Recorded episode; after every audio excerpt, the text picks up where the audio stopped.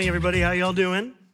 So, when I first started following Jesus, I actually wanted nothing to do with the Bible. And some of that was because when I was a kid, I went to church a couple times and really had some bad experiences with the Bible specifically. It was pretty boring and irrelevant.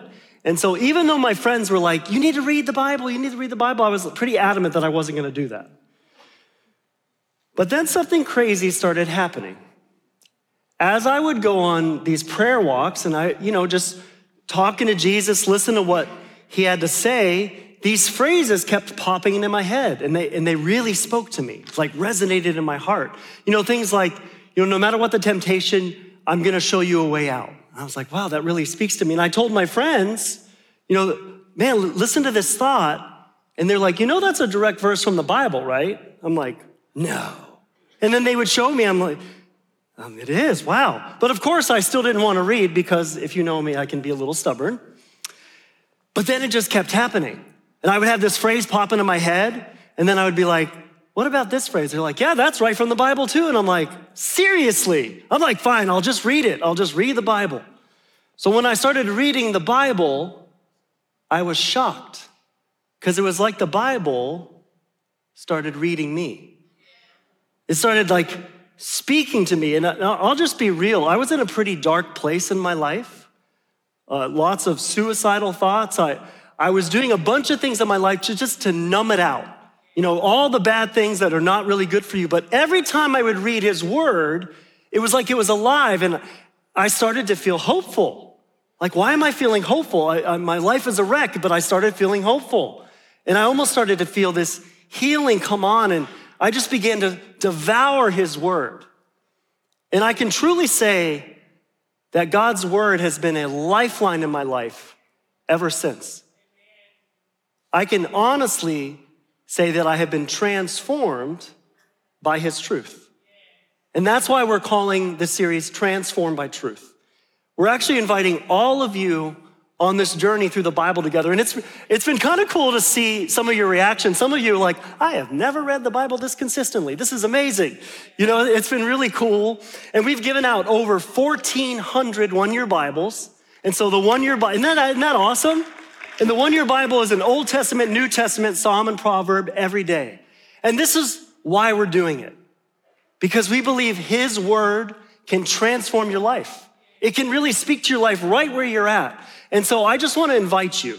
You know, we like to say if you missed a day, that's okay. So if you haven't joined, you can join actually even today. Right away, you can go to the lounge and grab a Bible, or you can do it on the Bible app and have it read to you. I do that all the time in the car.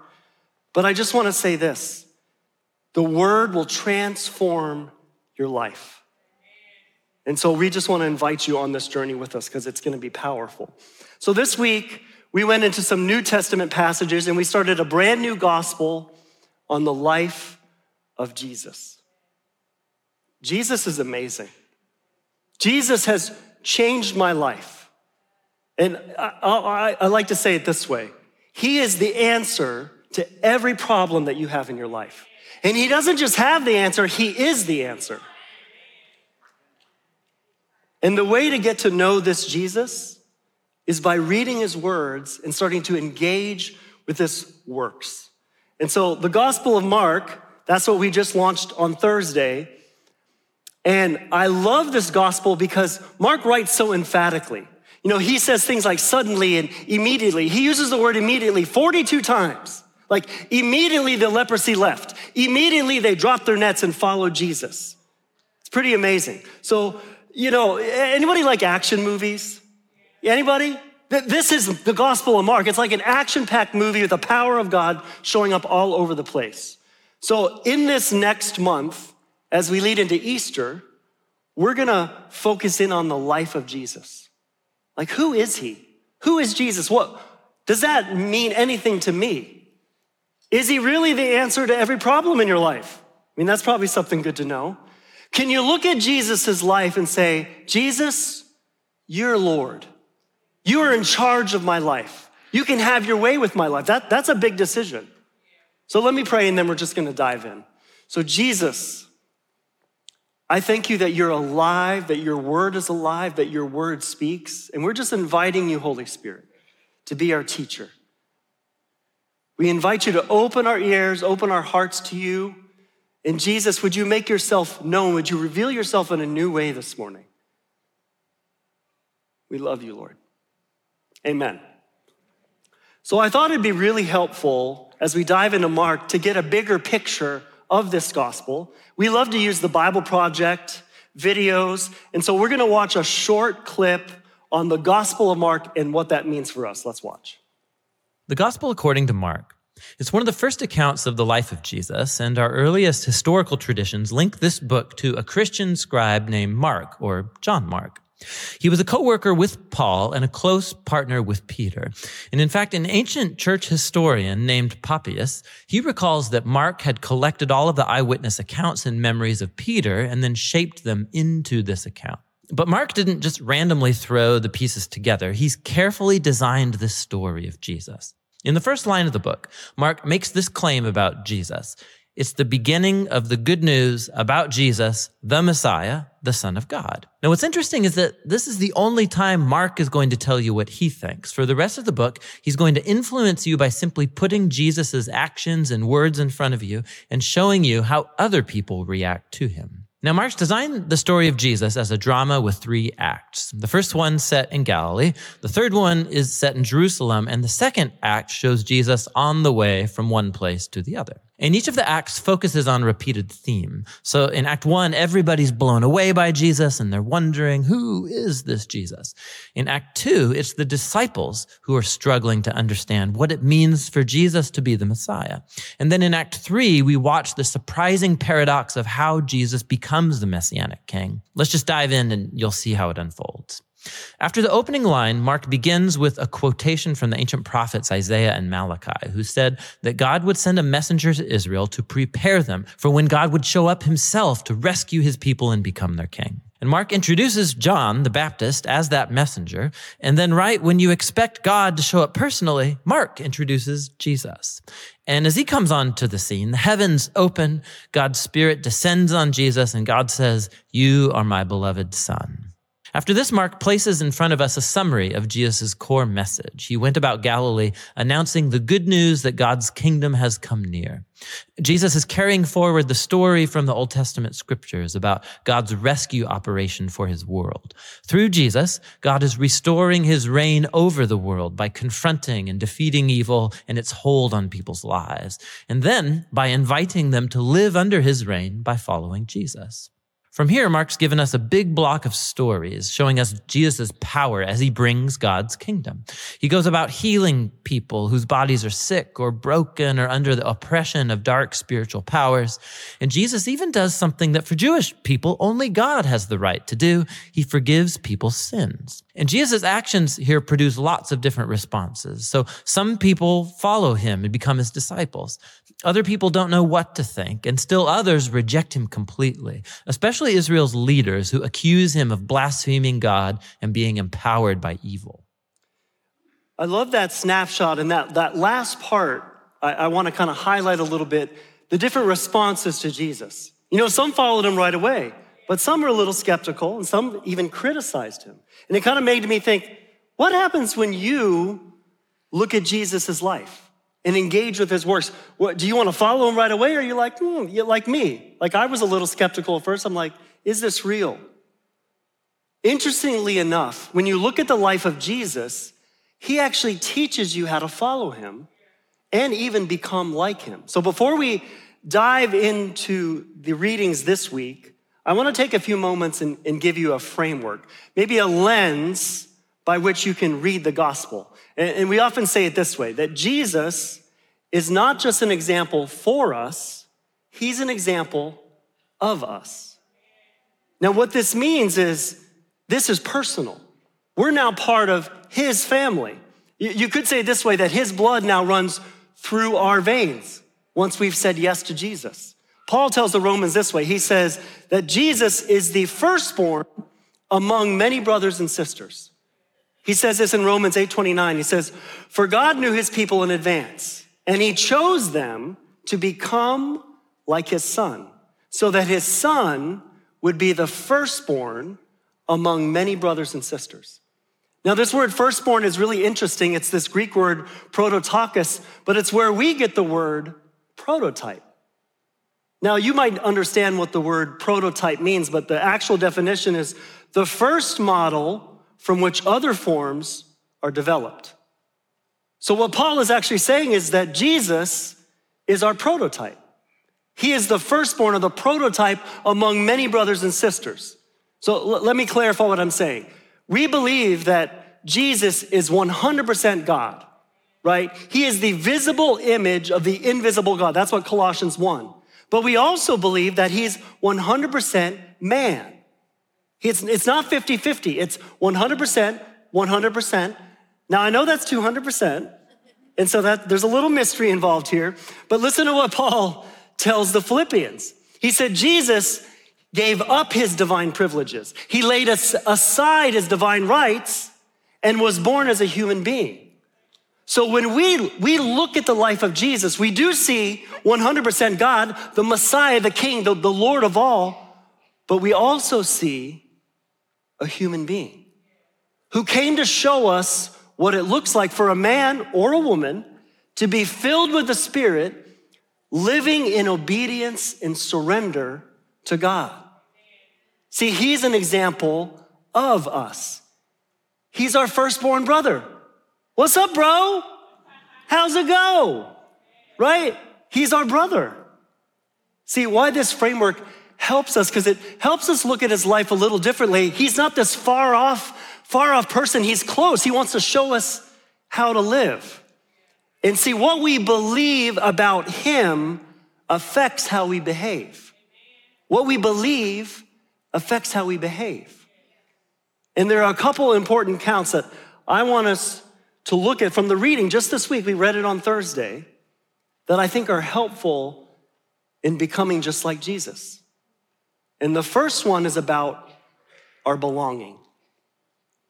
Now, you remember the, the video just recounted this the story. John the Baptist, Baptist is baptizing people, and all of a sudden, Jesus appears. He's like, Behold, the Lamb of God who takes away the sins of the world. So Jesus comes into the water, and John puts him under the water, and we're going to pick up on verse 10 right there.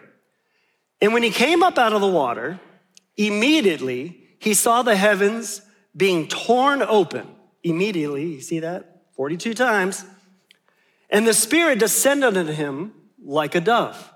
And a voice came from heaven You are my beloved Son. With you I am well pleased. She gets it. Look at that. She's excited. of course, this is so significant, significant because God is confirming who Jesus is. This is my son. But what's amazing is he's, he's doing much more than confirming this relationship. He's also affirming his affection. He, he doesn't just say, This is my son. He says, This is my beloved son. And you know that word beloved? It means esteemed, favorite, worthy of love. This is my favorite son, my worthy of love son. And he doesn't stop there. He, have, he confirms relationship, he confirms his affection, but then he goes a step further and he confirms his acceptance. Before you do anything for me, with you, I am well pleased. So, how is this an example of us? Well, of course, this does not mean that we all need to go out to the pond and get baptized again and then wait for a voice from heaven to affirm who we are. Now, that would be cool. I'm just saying. That would be amazing, but that's not what this is showing us.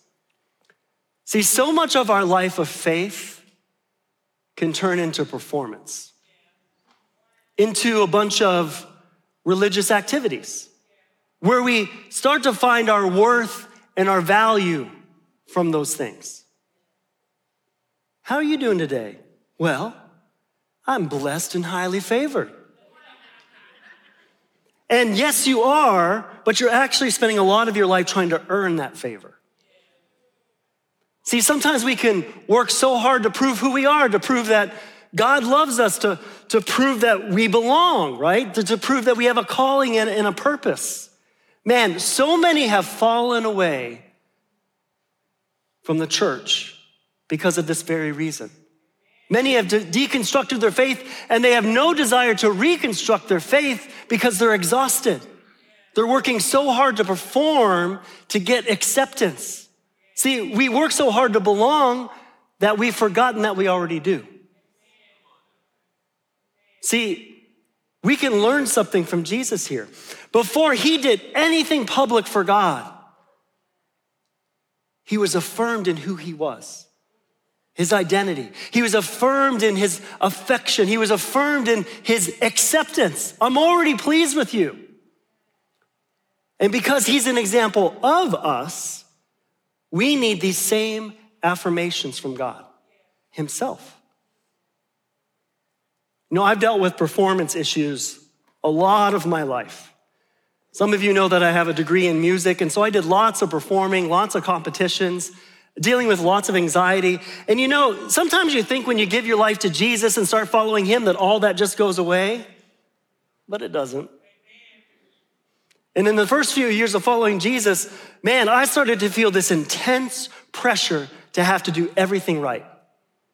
And I remember talking to a friend one time and just talking about this intense pressure, and I just felt anxiety about it. And we talked a little bit, they prayed a little bit, but it didn't seem to go away. And I just had this strong sense you know what I need to do? I just need to go into my room and shut the door and spend time with Jesus. And they're like, yeah, that sounds like a good idea. And so that's what I did. I, I went into my room, I, I shut the door, and I sat down at my desk. And I saw my devotional there, and I was like, I haven't done this today. And so I, I turned to the day that it was, and you are never gonna believe what the verse was Matthew 6 6. But when you pray, go into your room and shut the door and pray to your Father who is in secret. And your Father who sees in secret will reward you. I mean, I couldn't believe it. Like Jesus knew, he knew exactly what was going on. He knew what I needed. He knew his word was like speaking to me. He knew I needed him. And it wasn't like it was bad to go to my friend and get prayer, but he knows our belonging comes from him first. We have to go to the source. See, one of the main reasons that we're inviting you on this journey with us in the Bible is that the most powerful affirmation we will receive from God starts in his word. We don't need daily affirmations, we need godly affirmations, right? We need to be grounded in who He says we are, grounded in what He thinks about us, what He even feels about us. Just this week, I got to practice this. Some of you might know that we do practice preaches on Tuesday. And uh, it just so happens this past Tuesday, our national director for the whole Vineyard USA movement happened to be sitting here to check out how we do things here. Talk about pressure, right? Talk about the inclination to perform, to impress. Man, I had to go put this into practice. Lord, who am I? Thank you that you're well pleased with me, right? Before I do anything, I already have an A plus. Thank you, Jesus. See, when we know we belong, we're able to stand with confidence in what we're called to do. Just like Jesus. I love how Paul tells the Ephesians this. He goes, for we are God's masterpiece. Do you know that you are God's masterpiece? That you're his treasured possession, that you belong to him. And then he goes, He created us anew in Christ Jesus, that we are new creations. For what? So that we can do the things, the good things, he planned for us long ago. See, Jesus didn't just stay in that place of belonging. He didn't like soak in a hot tub and just you know, bask in the river, right? His belonging gave him the confidence to do what he was made to do. See, when Jesus comes out of the water, it says he actually goes into the wilderness to be tempted by, the, by Satan for 40 days. Now, that sounds like a lot of fun, doesn't it? No, it doesn't. But it actually shows us something that who we are, our belonging, and who we're becoming is going to get tested over and over and over again. But see, we need to know that belonging is unto something. So just a few verses later, we're going to pick up on verse 14 and 15 because it's really important. It says, Out of that desert, Jesus came into Galilee proclaiming the gospel of God. I, I love Luke's account of this because he adds, filled with the Holy Spirit's power. You know, you think when we get tested, it's going to weaken us? No. In our weakness, he is strong, right? We, we come at it strong. And so he, this is what he announces. He says, the time is fulfilled and the kingdom of God is at hand. Now repent and believe in the gospel. See, these were Jesus's very first words that were ever recorded.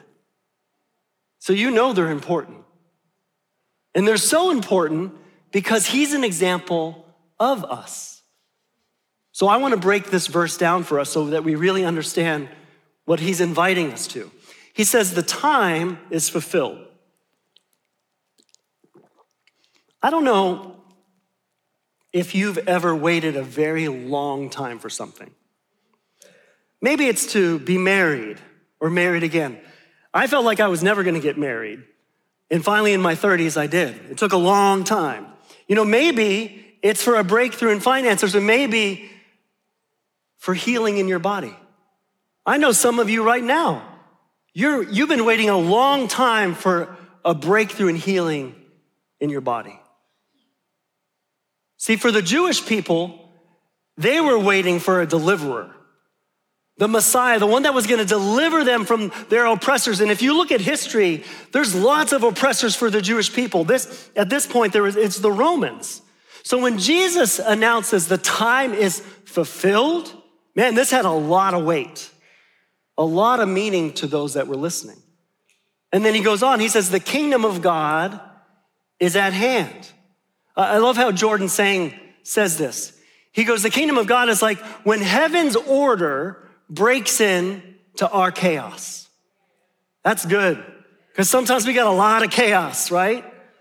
When heaven's power, his healing, his wholeness, his hope, what Jesus is announcing, he's, he's saying it's, it's at hand. It's within reach. It's close enough to touch. Now, notice that he doesn't say it's the kingdom of God is here. He says it's close. It's, it's, at, it's at our hand. It, he's inviting our participation. See, his message is actually our message. I love that he sends out his disciples to give the same message.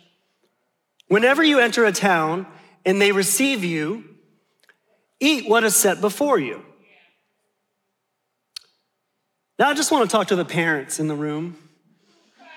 I think you might need to read this to your kids because I sure do. This is a great verse. This is a command from the Lord eat what is set before you. Right? Okay, he says a little more. We're going to go on. Eat what is set before you, heal the sick in it, and say to them, The kingdom of God has come near to you. So, healing in the kingdom. See, the kingdom of God is to expect the inbreaking of God's activity, his healing, his wholeness, his order to our chaos.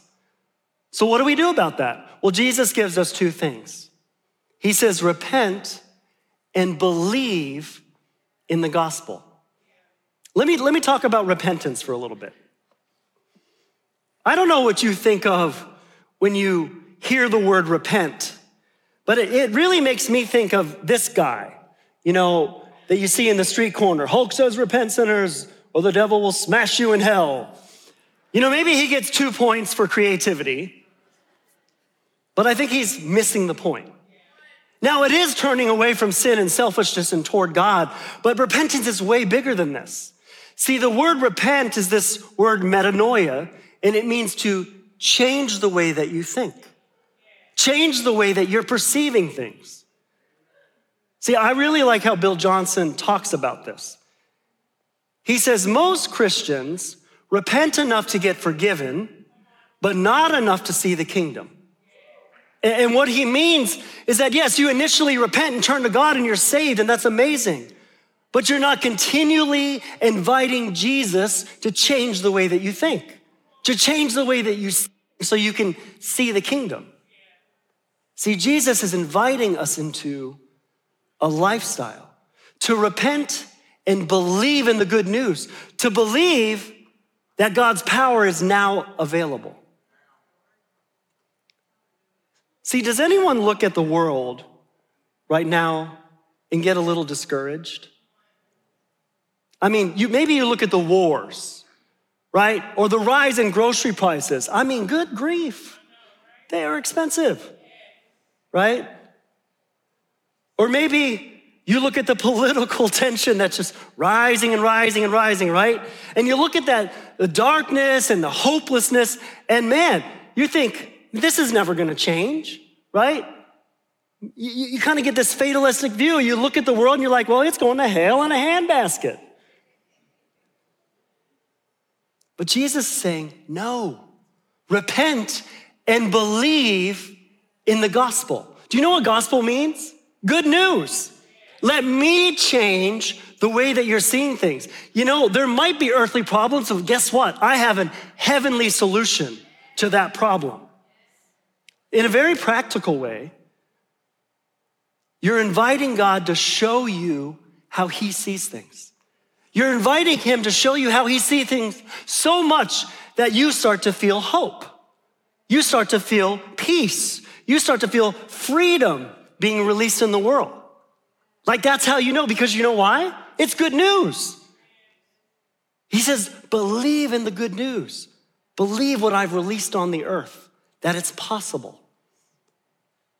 Now, the world's problems might be way too big for us, but where I've seen this really lived out for me is in my everyday, ordinary life. You know, when I walk into a place, I just start to ask God, Lord, would you show me what you're doing in this, in this place? And would you give me the courage to partner with you? So I was just Recently, several weeks ago, I was at the post office. Like, I, I, rarely go to the post office anymore. Anybody else? I don't know. Anyway, but I was there, and one of the workers didn't look really well. And it, it seemed like something was troubling her. And I thought, oh, maybe she's in pain or something. So I'm in line. And I finally get up there, and you know, she's kind of stern. So it was kind of like doing the thing and asking. And I was like, mm, yeah, should I say anything? I don't know. And then finally, I was like, uh, I'm not going to do it. I'm not going to do it. So I chickened out. And on my way home, I just feel like I missed something. I'm like, Lord, would you remind me of who I am? God, I know I'm, you're already pleased with me, right? You're, you're not disappointed. But I just said this quick prayer. I said, Lord, would you give me another chance? And would you believe next week I had to go back to the same post office? I never go to the post office, and there I am in line, and the same person is, is there. And so I was like, okay, Lord, give me the courage, you know. And so finally we're, you know, kind of doing the exchange and stuff. I'm like, this might sound a little strange, but do, do you have any pain in your body or something really weighing heavy on you? And she's like, well, I, I usually have pain, but I don't today, but there is something really weighing on me. And then she started to open up a little and tell me about it. And I said, you know, I think Jesus wants to give you peace right now. Do, do you mind if I just pray for you? And she's like, please. And so I just prayed a really quick prayer. I, I just said, You're gonna start to feel God's peace and you're gonna feel like these weights just lift off your shoulders. And, and she looked up to me. She's like, Wow, I, I feel better. I actually feel hope. So I was like, Wow. And she had a big smile on her face. She's like, Thank you so much. I'm like, You're so welcome. Jesus loves you so much. You know, and I walked out of that and I just said, have a good day. And I'm driving and I'm like, Jesus, this is what life is about, you know? This is what we're made to do. That God's kingdom is at hand. You know, He has a peace that the world can't give. Like there's a hope that the world can't give. Only He can give it. And see, this is the life that Jesus is inviting us to, that He's an example of us. And so he's inviting us to continually receive from the Lord. Like, you are accepted, you are beloved, but then to go about your everyday life and say, Lord, let me partner with your kingdom. Because it's at hand, there's hope in healing and peace to everybody around us. Does that sound good? Let's pray. Jesus, I thank you for this invitation, Lord. I thank you that we don't have to prove anything. I thank you, Lord, that you just want to partner in our, even our own personality. Lord, that as we receive from you, that we get to walk around and partner with what you're already doing. So, Holy Spirit, as we just turn our affection and attention toward you, Jesus, we pray your power would come, that you would take off the weights, that you would affirm who we are, so that we can walk out this door and be your hands and feet, Jesus. We love you. Amen.